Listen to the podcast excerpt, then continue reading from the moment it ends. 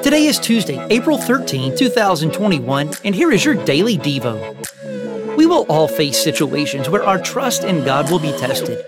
That was certainly the case for the early church in Acts 12. Persecution was on the rise. James had been killed and Peter had been imprisoned. Yet we find the church expressing its trust in God through prayer. They knew the stories of Abraham, Joseph, David, Daniel, and many other Old Testament saints whose lives demonstrated God's faithfulness. But most of all, they had seen God's love and faithfulness in Jesus Christ. The gospel is a constant reminder that God can be trusted even when our situation tempts us to question His love and power. When we trust God, knowing that He is faithful and will prevail in the end, it frees us from the pressure to please people.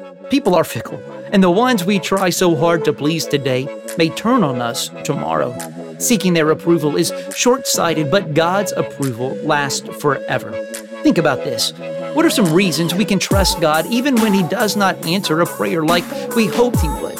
What are some areas of life where our hearts are tempted to please others instead of pleasing God? Do you need spiritual help?